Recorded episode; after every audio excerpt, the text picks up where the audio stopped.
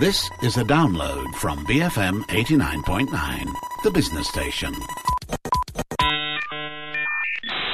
Hey, hey, good morning. It's 9.37 right now, which means it's ouch. Time for uh, the S&M show. I've got Salvatore Dali over here with me. Good morning, sir. Good morning. How are sir. you? How are you?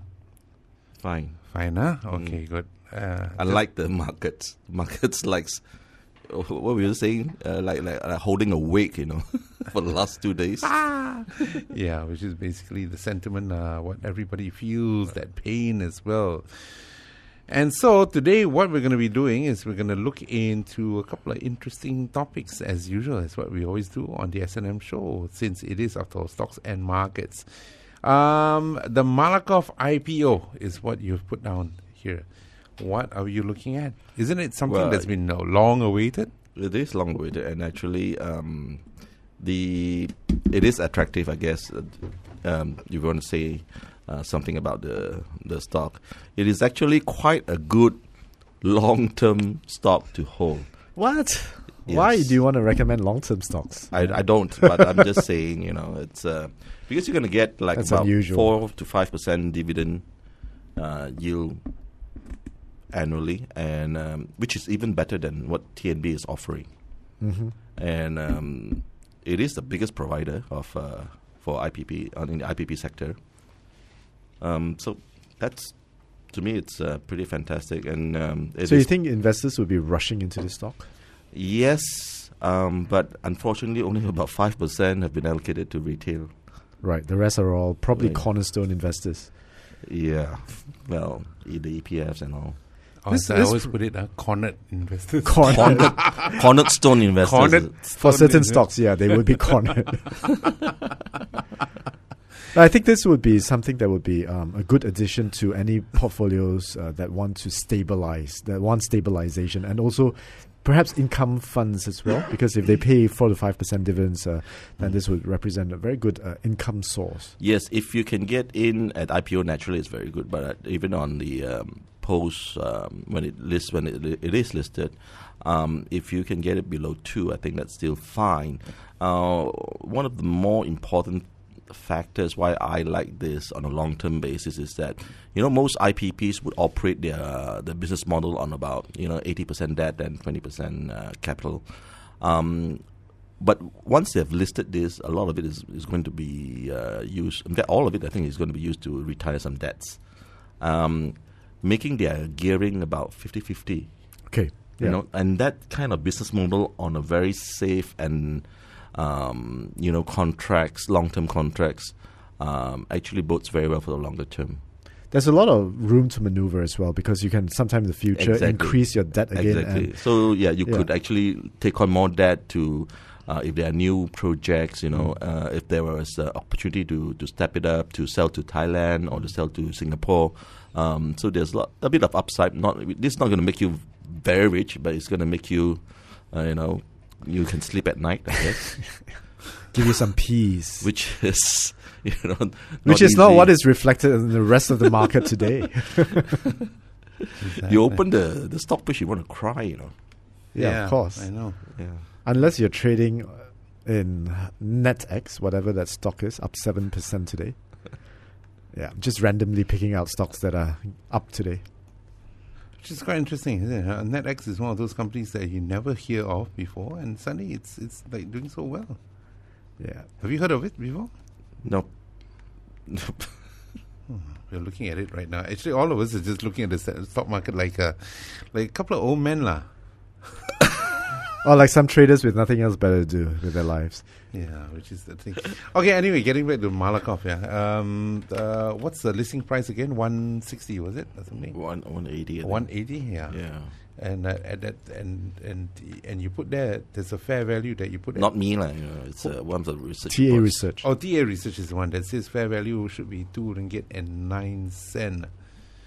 Uh, so we'll just have to see how it goes as far as uh, Malakoff is concerned. Another another one that you're looking at is also Born Oil, as well, Borneo Oil. Yeah, just to follow up because I think if you remember, it was the uh, One of your mentioned ang during- pao stocks. ang pao stock. yeah. yeah, So the ang pao Giving stock was ang pao or receiving ang pao? bit- This is the delayed ang pao. I see more ang than the pao, lah. You know I mean? It is uh, well. It, it it came out, you know, a, albeit a bit uh, delayed. Um, but the proposal is actually very very attractive. Uh, You know, if people just bothered to do do more research into it, uh, one because if it, Hap Seng, which is quite well known and proven as professional managers, um, you know, came into this stock, taking up um, share blocks, and then went on to basically, in inverted commas, revamp uh, the books. Uh, firstly, by reducing uh, its uh, par value to clean it up um, back to 10 cent, and um, um, and they have uh, actually converted a lot of the existing warrants into shares um, prior to announcing this. If you look at the the details, it's that six rights for every one share with two free warrants. There's very little that can go wrong. Because if see, if you buy something like say you say you buy ten thousand shares at eighty cents, Okay. all right, so that's eight thousand ringgit. Okay. Uh, at the end of the exercise, you pay another six thousand, so your cost is fourteen thousand. Hmm. But in the end, you'll get seventy thousand shares plus twenty thousand free warrants. So if you divide it, your actual cost for the share is around like you know fourteen to sixteen cent on an X base X basis, and the, the warrants well that's free. So Mm. further uh, lowering your average cost per share. Bearing in mind that this is already with the mine starting to operate already, Right. they have already went into uh, profitability uh, from losses to about five million profit. You know, in, in the early stages already. So you talk about a relatively cleaned up counter, profitable, Hmm. par value ten cent. You Hmm. tell me this counter is tra- going to trade near fifteen cent. You know, because there's nothing holding it back. Basically, there's no more baggage except uh, further upside. Now, they, if you look at Seng, the main company that's listed on Bursa, capitalized at almost 10 billion ringgit. And on Bloomberg, it says that there's an investment holding company, and through its subsidiaries, invests in things like palm oil, uh, motor vehicles, heavy equipment, and so on. How come they didn't put this under the Seng umbrella?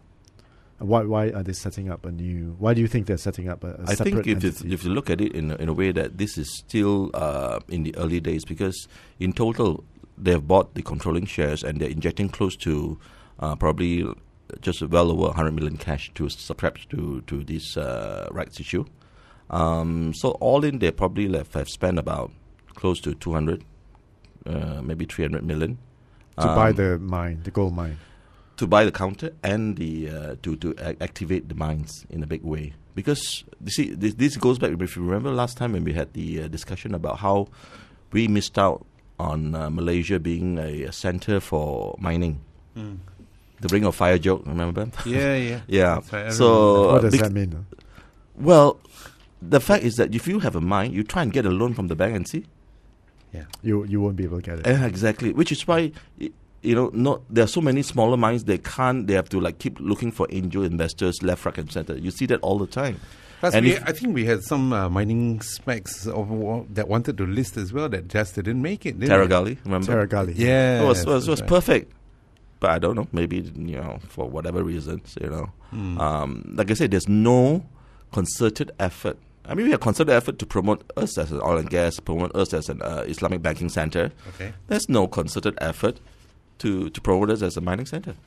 Yeah, we were just talking about the diversity of Bursa earnings um, this morning, and th- there's not a lot of diversity under Exactly, Bursa. yeah. Um, and I think some efforts got to be made to allow Malaysia. Actually, it it's doesn't really matter as well. It's just a matter of whether you want to maintain national pride to make your market uh, accessible for all kinds of industries. But as far as the investor is concerned, they can still go out to out of Malaysia to diversify their portfolio. Yeah. Yeah. Well, Okay, uh, when yeah. we come back, we'll talk more about what's happening with the uh, markets and also stocks as well here on the S&M show. Stay with us.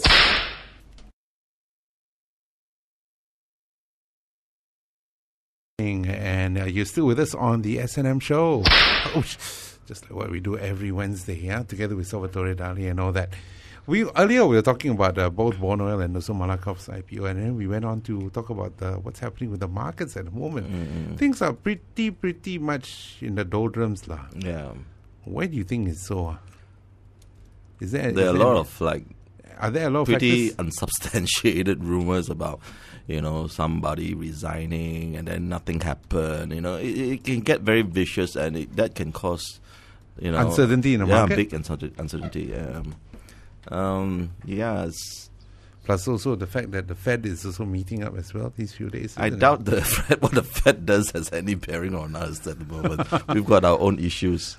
To Well, deal if, with. if you look at uh, the broad markets, Mm. actu- actually most of the stocks have remained quite stable. It's just the small cap sector that is very volatile. But that is where the small caps is is, is, is reflecting the, the the pulse of the market, not not really the the the, Blue the, chips. in, the blue chips. Uh, Why why I say that is that you know you you may frown on um, their participation and, and their role in markets, but in actual fact they vote immediately with the money to be in or out, based on the very short term outlook. It's a it's a very volatile sector. So Yes. I, I think if you look at the bulk of the trading as uh, to to decide which one is more representative, then the bulk of the trading would be in the um, higher cap stocks, right? So and and for that reason, I, I mean, it, it really, it's really a matter of which base you're looking at. I But think you're you're, you're talking about probably two separate markets entirely. Yeah, because yeah. Uh, most people that do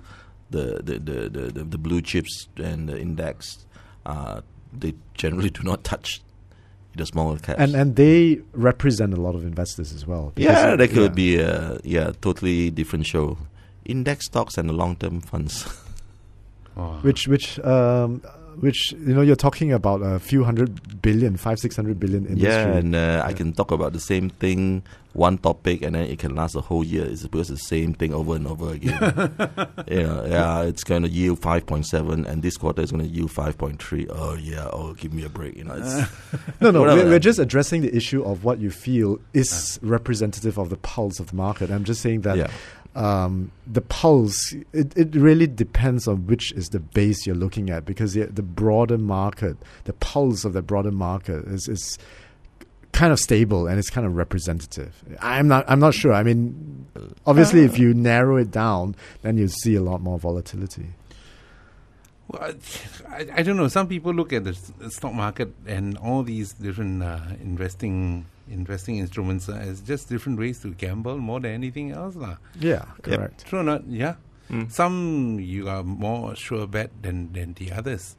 The small caps, of course, are a Mm. bit more volatile, so it, Mm. you might make more, you might lose more. But blue chips, you can. I would like to be add a point where, when I was talking about Borneo oil is that you know Oh, okay. why Getting back to that. this sector, my, the mining sector, has been like I say overlooked by the government. Okay. anyway. And uh, why it needed somebody with a bit of clout to come in and do something big. All right, putting aside two, three hundred million into something um, to venture in it, it's a big deal for, for a lot of people already. Okay. Um, because first of all, even though you you can uh, come across a few like decent sized mines to mine, and you go to the bank to borrow money, then nobody's going to entertain you. So it, it, it requires somebody like uh, the Hap Seng people to come in and see the potential and uh, put in put their money where their mouth is, and then start the ball rolling. Because once you have proven that uh, it is profitable, um, they could actually use the shares to issue shares to to acquire other smaller mines. You know, because capital funding is a big issue in this sector in Malaysia. So what what what Hap Seng is doing here is actually strategically very very um, significant over the longer term. Do you think that the weak sentiment that's going on in the commodities sector now would be an issue? It is always an issue. Once you're in the mining sector, um, your naturally what you get is based on what's the uh, market prices.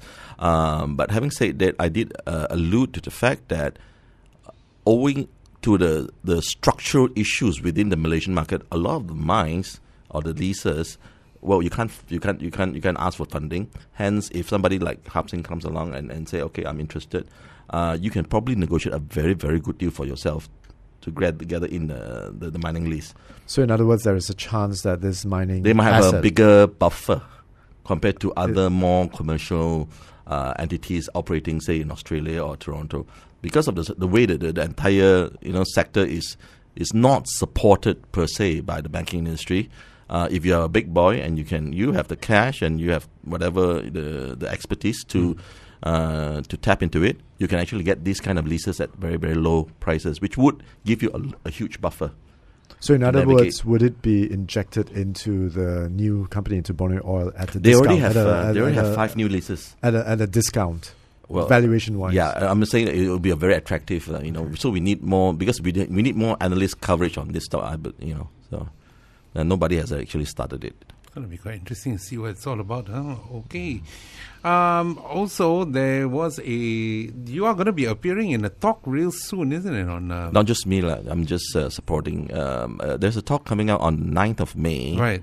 We, we heard Um, the announcement. It just played a couple of moments All right, uh, Mr. Koon Yew Yin will be the keynote speaker. Oh. yeah. So together with uh, Ho Chin Soon, I think just Koon Yew Yin and Ho Chin Soon already, it's like worth whatever ticket charge, it, you know.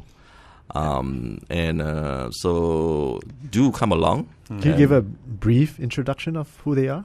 Oh, Koon To- Yew Yin to- is to uh, Malaysia's uh, not- Warren Ah. Buffett and uh, probably uh, a great philanthropist. And uh, but more importantly, I guess in for our case is that uh, he was the um, founder or co-founder of not just one but three listed companies, which is very significant, isn't it? If you, if you like Which founded one, it will be that'd be good for your legacy. Three, Three. IJM, Mudajaya, and and Gamuda. wow. The three uh, construction companies. And the great thing is was about I mean when he hit like, like 60, 65, he had to retire, right? Yeah. So you think that you know, uh, well, that's that's the end of it.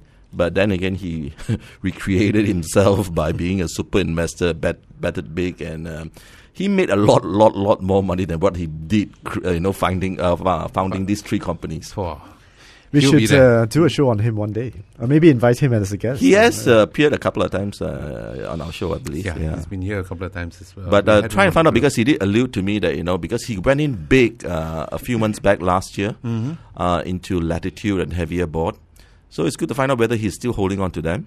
Interesting. He was very bullish during Chinese New Year when I was talking to him. right He said, "Oh, you wait for ten dollars uh, with the current on latitude." Like, no, that was uh, so. You see whether he's still holding on. I believe he has uh, ventured into a couple of newer stocks uh, just uh, a few weeks back. So I Ah. think.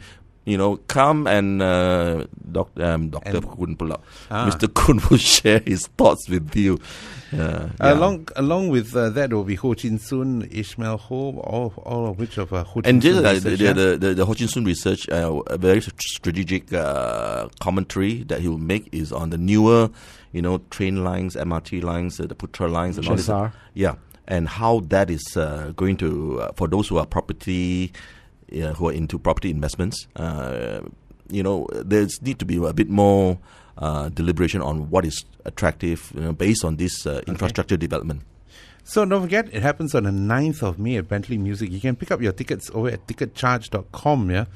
And all the ticket proceeds will be used to support refugee children's education under the UNHCR. Yes. So it's for a good cause as well. Investment community gives back. Amazing. And uh, every week as well, you choose a song. This week, uh, rather interesting song you have. Uh, well, it's, yes, um, it's the song that reminds me reminds me all the time uh, when back in the seventies. Um, it's a Malay song. Ah, it's uh, it's a Keroncong song. okay. Uh, actually, I love Keroncong. Um, by Kartina Dahari, and she uh, sadly passed away uh, same time last year. Oh dear. Uh, and uh, this song reminds me of like driving in my uh, not me driving like I'm sitting at the back of my father's car and we are going out station to Penang or Uh-huh. to KL from Ipoh and with the wind with the windows down and then the wind blowing late afternoon just imagine that kind of scenery you know Okay. and coconut trees on the So side rubber trees is, huh? uh, and you listen to these these songs uh, so Okay. that's it takes uh, takes me back Takes you back. Dali as a boy, scary thoughts. Okay, so don't forget every Wednesday, 9.30 to 10 o'clock, we have Salvatore Dali joining us for the S&M show. And so till then, we'll see you again.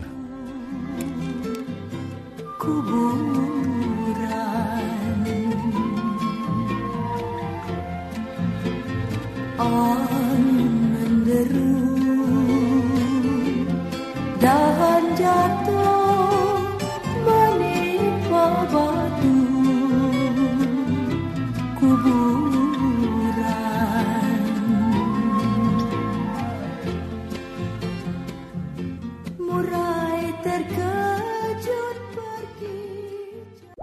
Thank you for listening to this podcast.